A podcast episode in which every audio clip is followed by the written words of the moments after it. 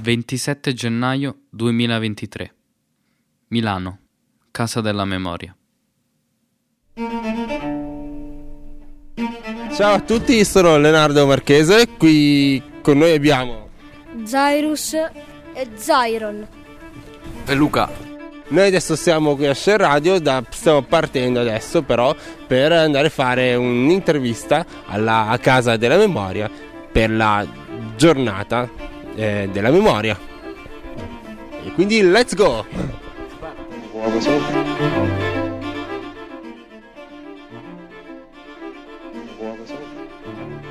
Buonasera a tutte le ascoltatrici e a tutti gli ascoltatori di Radio Popolare. Stasera una pillola dedicata alla giornata della memoria. La redazione di Liberi Tutti si è recata alla Casa della Memoria il 27 gennaio scorso. Una pillola realizzata da Luca Ricciardelli e la redazione di Liberi Tutti che potete ritrovare tutti i venerdì su Share Radio alle 4. Buon ascolto.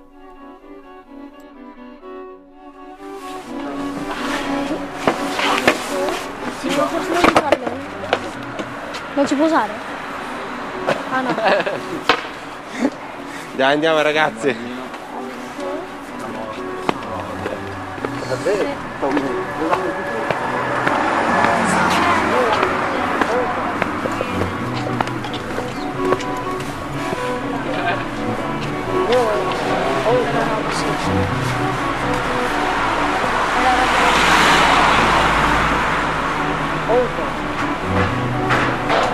È qua è di là. Sì, siamo quasi arrivati. Vogliamo attraversare qua?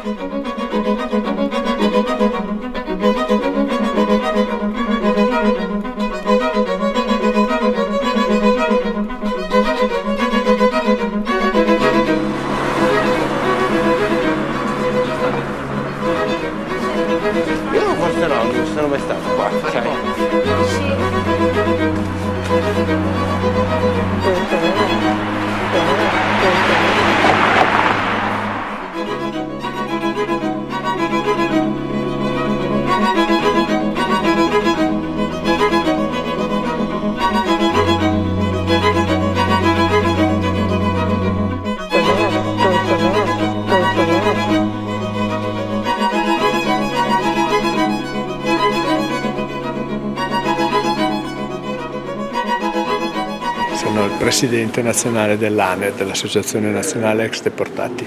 Io mi chiamo Dario Venegoni, sono figlio di Ada Buffulini e di Carlo Venegoni, che erano due antifascisti completamente diversi uno dall'altra. Eh, lui aveva dieci anni più di lei, eh, lei era medico, lui operaio, lei aveva studiato, era stata all'estero, conosceva le lingue, lui ha fatto la quinta elementare, eh, che però insomma per vie traverse, lei era socialista e lui comunista, erano anche differenze che contavano molto all'epoca, e- però per vie traverse si erano impegnate nella resistenza, erano stati arrestati a poche settimane di distanza uno dall'altro e un giorno di settembre del 1944 sono stati caricati insieme, insieme a tanti altri, su un pullman dell'azienda milanese dei trasporti, e scortate dalle SS, eccetera, che li ha portati nel campo di Bolzano, dove i nazisti avevano organizzato un campo di concentramento per eh, gli ebrei, gli antifascisti e quant'altro. E, e lì loro, che già erano prigionieri delle SS, che di solito bastava per, eh, a tutti per star buoni, loro invece si sono dati da fare, hanno costituito un comitato clandestino di resistenza, hanno provato a resistere anche dentro il campo con gli strumenti che avevano. Hanno organizzato una corrispondenza clandestina tra dentro e fuori, hanno cercato e qualche volta hanno organizzato anche delle fughe. E, insomma, poi mio padre è fuggito, mio padre è riuscito a fuggire, mentre mia madre è rimasta là fino alla fine della guerra. Si sono ritrovati dopo la liberazione, dopo qualche mese dopo la liberazione, eh, ed eccomi qua, sono, sono sposati e insomma.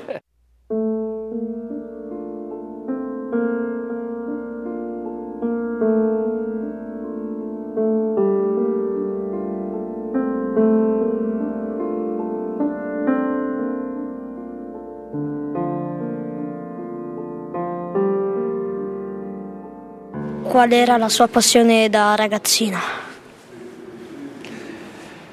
La mia passione da ragazzino era, erano i viaggi, penso, più di tutti. Eh, mi sarebbe piaciuto farne di più di quelli che ho fatto, un po' sono riuscito a farlo e poi io volevo scrivere. E poi io volevo scrivere in eh, terza elementare, ho scritto sul quaderno da grande farò il giornalista e poi l'ho fatto. E cos'è la Casa della Memoria? Bella domanda, la Casa della Memoria è questo edificio grande che vedete voi, qua è un mm, palazzo, una casa costruita dal Comune di Milano e affidata a delle associazioni che custodiscono la memoria degli avvenimenti più importanti del secolo scorso in particolare. Ci sono qua l'Associazione dei Partigiani, l'Associazione dei Deportati, due associazioni di vittime del terrorismo degli anni di piombo, come si diceva, e poi un grande archivio biblioteca che conserva uno dei più grandi archivi sulle cose che sono successe nel Novecento in Italia. Lei ha mai vissuto la guerra? No, io sono nato nel dopoguerra per fortuna, sono vecchio ma non così vecchio, e, però sono figlio di due persone che non solo hanno visto la guerra ma si sono conosciute in un campo di concentramento quindi io in qualche modo ho a che fare con la guerra perché i miei me ne parlavano e loro comunque sì, l'avevano vissuta molto da vicino purtroppo. In occasione della giornata internazionale in memoria delle vittime dell'Olocausto, la Casa della Memoria ospita due mostre al piano terra. E che mostra ci farà, eh, ci farà vedere oggi e di che cosa parlerà? Questa è una mostra, sono due cose. Eh, questa è una piccolissima mostra ma molto preziosa, molto importante per noi. Sono degli acquerelli, degli acquerelli fatti da un deportato che si, do, si chiamava Lodovico Belgioioso, Belgioioso della famiglia dei Belgioioso, cioè dei principi di Milano de, dei secoli scorsi, eh, che era un grande architetto e che ha disegnato questi acquarelli dentro il campo di Fossoli che è vicino a Modena nella primavera del 1944. Poi per una serie di vicende sono finite in casa di alcune persone che se lo sono tenute tutta la vita e, e noi eh, le abbiamo avute in regalo recentissimamente. Quindi questi Acquerelli è in assoluto la prima volta che vengono esposti al pubblico da quando sono stati fatti, nel 1944. Quella lì, che è una mostra più impegnativa, più importante, è una mostra che eh, spiega, parla di fondamentalmente di cinque grandi mu- monumenti realizzati da un grande studio di architettura di Milano che si chiamava BBPR, dalle iniziali dei cognomi di quelli che ci lavoravano, Banfi, Belgioioso, Peressutti, Roger, a ricordo dei deportati. Siccome Banfi era morto in un campo nazista e Belgioioso era stato deportato insieme a Banfi a Mauthausen e a Gusen, eh, loro hanno sempre avuto questa memoria molto importante e hanno cominciato nel 1945, pochi mesi dopo la fine della guerra, a fare quel monumento lì che ancora adesso c'è al cimitero monumentale di Milano, inaugurato nell'estate del 1945, quindi tre mesi dopo che erano tornati da, dai campi i deportati. E poi pian pianino altri monumenti messi per ordine di data, eh, questo che è a Gusen vicino a Mauthausen, poi quello di Fossoli appunto, quello di Carpi, eh, poi quello che era stato realizzato ad Auschwitz e l'ultimo che è del 98, 1998, che è stato realizzato al Parco Nord di Milano.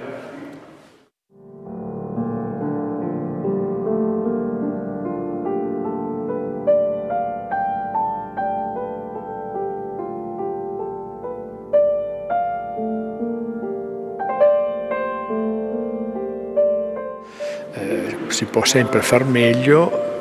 Questa mostra per esempio è un piccolo tassellino di un grande puzzle eh, che prova a tenere insieme tante cose diverse, a vedere le, le cose da altri punti di vista, perché noi pensiamo che la memoria sia importante per capire anche quello che succede oggi.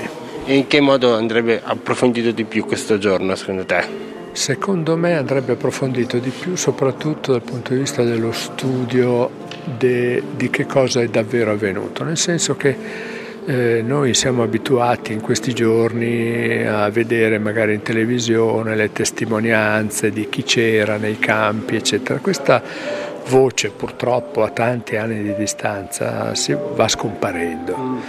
Oggi noi dobbiamo per conservare la memoria dobbiamo cercare di capire che cosa è successo allora, come mai si è arrivato a quel punto.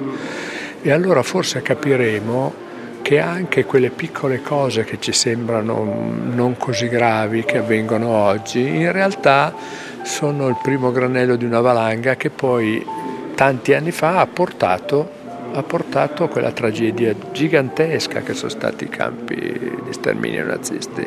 Primo Levi diceva dietro alla più banale delle battute razziste in fondo si apre una strada che in fondo, in fondo, in fondo, in fondo porta ai campi di sterminio.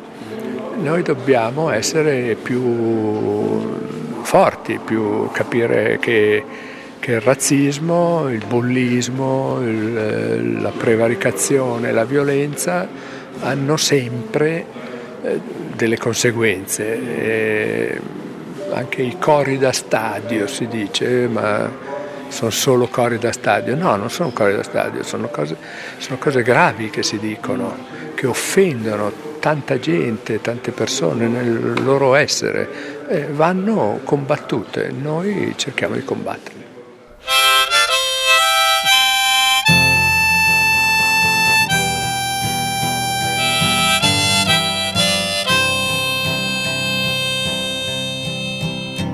My name It ain't nothing.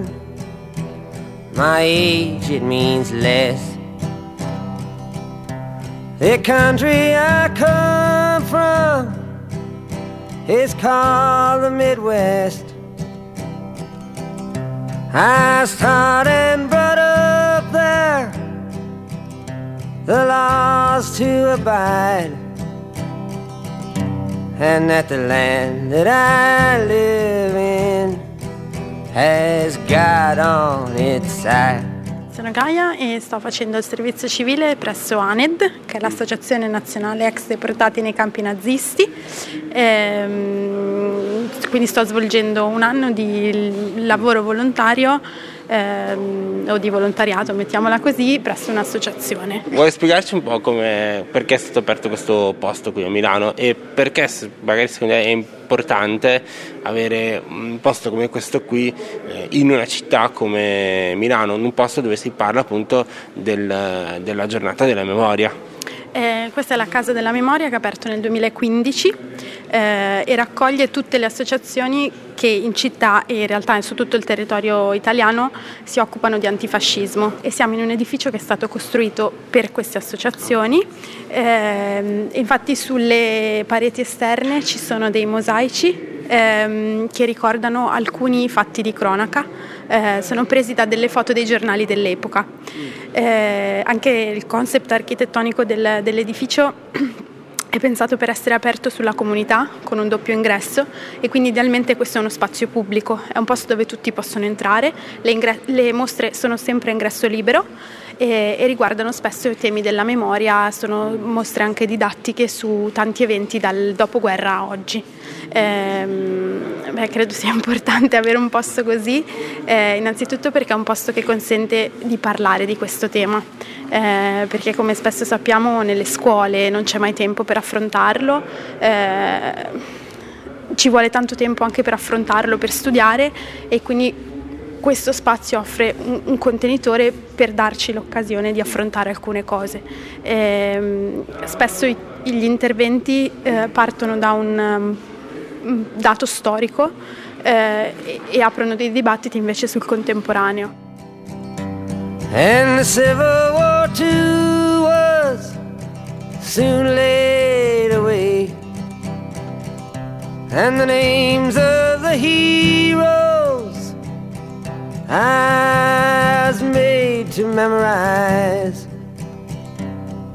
with guns in their hands and God on their side. In cosa si collega questa mostra con l'attualità? Questa mostra eh, che raccoglie i memoriali ehm, e i monumenti progettati dallo studio BBPR, ehm, beh, intanto i monumenti sono tutti aperti ancora oggi, eh, è la prima volta che questi monumenti vengono presentati tutti insieme.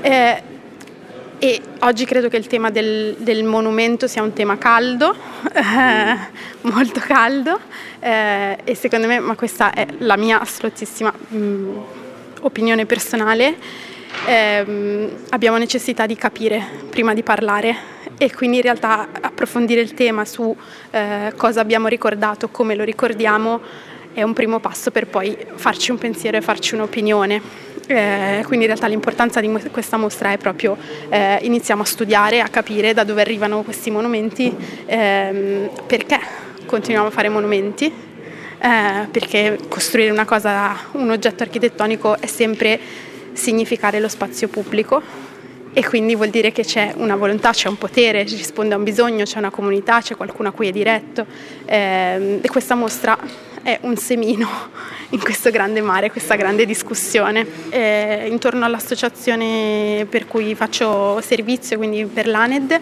eh, ci sono tante persone che sono figli di o alcuni che hanno pochi, sempre di meno, che invece hanno vissuto sia la deportazione che la resistenza. E, purtroppo queste persone, cioè purtroppo per un dato anagrafico, queste persone sono sempre meno ma ci hanno lasciato tante testimonianze. Eh, per chi ha, volesse soffrire ma in modo eh, costruttivo ci sono tutti i diari degli ex deportati, ci sono tanti diari di partigiani, di combattenti che sono sicuramente delle testimonianze eh, molto belle. E per una prospettiva invece più inedita ehm, vi consiglio Dalla fabbrica al lager di Giuseppe Valota, che è una raccolta di interviste alle vedove, alle famiglie, quindi a chi, alle mogli, a chi stava aspettando, che racconta la sua prospettiva, dall'arresto al ritorno o al non ritorno. Eh, la cosa che mi ha colpito di questo libro è che spesso ehm, quando avveniva l'arresto la famiglia non aveva idea che sarebbe successo perché non aveva idea che il marito, il fratello o, o il padre fosse parte di una rete clandestina e secondo me questa è una prospettiva molto interessante. The First World War, boys, it came and it went. The reason for fighting I never did get. But I learned to accept it, accept it with pride. Uh, cos'è per lei la Casa della Memoria e per, se per lei è importante e perché? Allora, la Casa della Memoria è innanzitutto il posto dove io lavoro, dove vengo tutti i giorni, e che conoscevo eh, prima di venire qui perché l'avevo frequentata in diverse occasioni e mm, credo che sia importante perché è un posto aperto, è un posto come noi sappiamo che al cinema si va a vedere i film, eh, vorrei e sarebbe bello che questo posto sare- diventasse eh, il posto dove si parla di questa cosa e dove c'è sempre spazio per le domande e, e per studiare, per conoscere, per trovare qualcuno che ci parli di questa storia. Pensi che ci vorrebbero più posti del genere in Italia? Eh, avremo bisogno di tanti posti, di tanti tipi. Eh, io credo che i posti ci siano, perché per esempio questo è un, posto, è un luogo che ha quasi dieci anni, eh, ma è poco conosciuto. Quindi forse più che nuovi posti dovremmo trovare un modo per ehm, vivere in un modo diverso quelli che già esistono e, e, cercare di aprirli ancora di più, di comunicarli ancora di più e di, di farli veramente partecipare da tutte le persone, anche da chi ci capita per caso di farle tornare.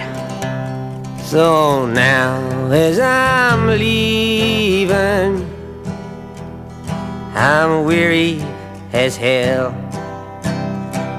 The confusion I'm feeling ain't no tongue can tell. The words fill my head and they fall to the floor. That if God's on our side, He'll stop the next war.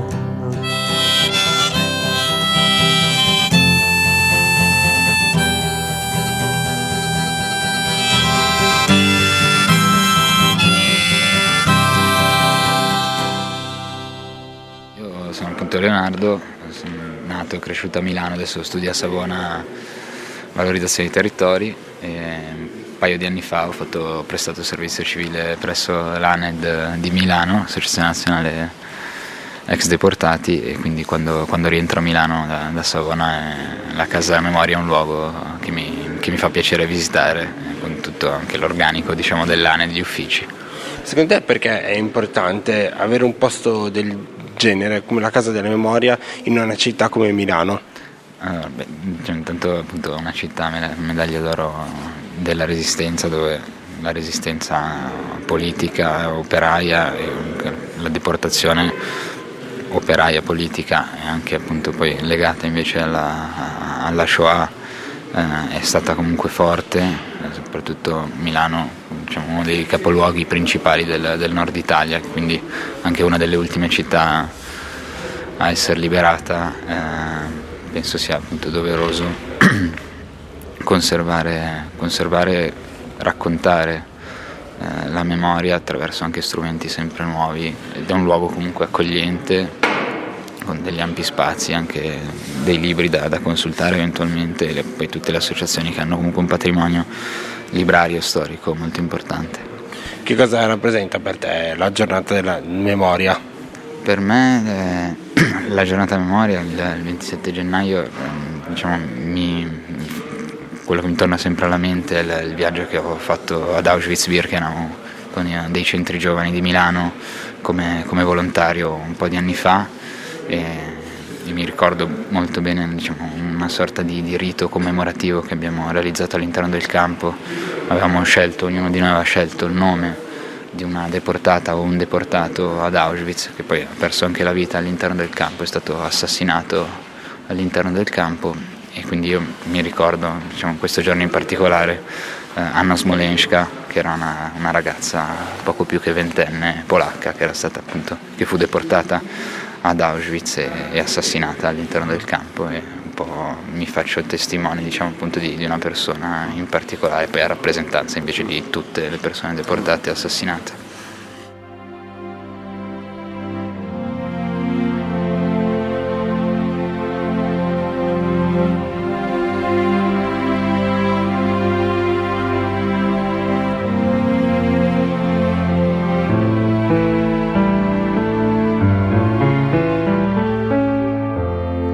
Per vivere in solitudine, nella pace e nel silenzio,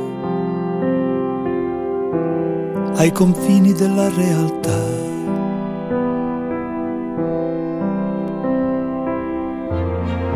Mentre ad Auschwitz soffiava forte il vento e ventilava la pietà Hai lasciato le cose del mondo, il pensiero profondo dai voli insondabili. La concentrazione di tutte le informazioni, film, tutto insieme nell'arco di una settimana, poi anche i bambini, soprattutto quelli piccoli, no? i ragazzini capiscono fino a un certo punto, no? raccontare di un percorso e di un processo che invece è durato tanto tempo nel nostro paese e che ha avuto delle cause che sono legate fondamentalmente alla dittatura è, è più proficuo, però per questo ci vuole più tempo, no? perché le cose mettano radici ci vuole più tempo. Questa cosa dell'assenza eh, di una condizione atemporale, come se il tempo non ci fosse no? rispetto a questo episodio. Invece è molto interessante vedere questo scorrere del tempo anche attraverso le generazioni, perché quando tu hai figli e hai nipoti, noi abbiamo tanti nipoti giovani, mm, che magari oggi non sono qui perché lavorano, perché sono trentenni, eh, che raccontano le loro storie, che sono diventati testimoni, allora tu vedi uno scorrere anche del tempo dal punto di vista generazionale e questo è molto importante perché c'è un'affinità, un'empatia, una capacità di raccontare dei giovani nei confronti dei giovani che ovviamente è diversa da una persona di 60 anni, 70 anni, 80, perché poi i figli hanno anche 80 anni, eh, perché è cambiata la società, sono cambiate le generazioni, sono cambiati i linguaggi, no? E quindi in realtà il tempo è un elemento fondamentale in tutti i sensi. Ho conosciuto tanti deportati in questi anni in cui sono stata qua all'ANED e ho viaggiato tanto con loro, quindi tantissimi deportati e deportate e poi anche, non so, vicini di casa, ehm, eh, nonni di amici, insomma, tutte persone che ricordano molto bene che cos'era la guerra. E che cosa ti raccontavano loro? Quando parlavi con loro di questo eh, periodo, che cosa ti dicevano? Che la guerra è una cosa bruttissima, una cosa orribile, che dalla guerra non nasce niente di buono, che nella guerra c'è una grande povertà, una grande fame e tutti ricordavano di aver patito la fame anche se erano piccoli magari e, e e che è, un, è una cosa difficile da immaginare se non la vivi, ma è distruzione di tutto attorno a te. E tutti quelli che hanno vissuto la guerra mi hanno sempre detto mai più un'altra guerra. Ci sono dei momenti di sconforto perché sembra che le persone non imparino no? dagli errori. E, um, in realtà non so dare una risposta rispetto a questo. Io penso che ciascuno di noi deve essere profondamente convinto uh, che è necessaria la pace e che non c'è altra soluzione per star bene che stare tutti in pace, non alcuni in pace e alcuni in guerra. Io chiedo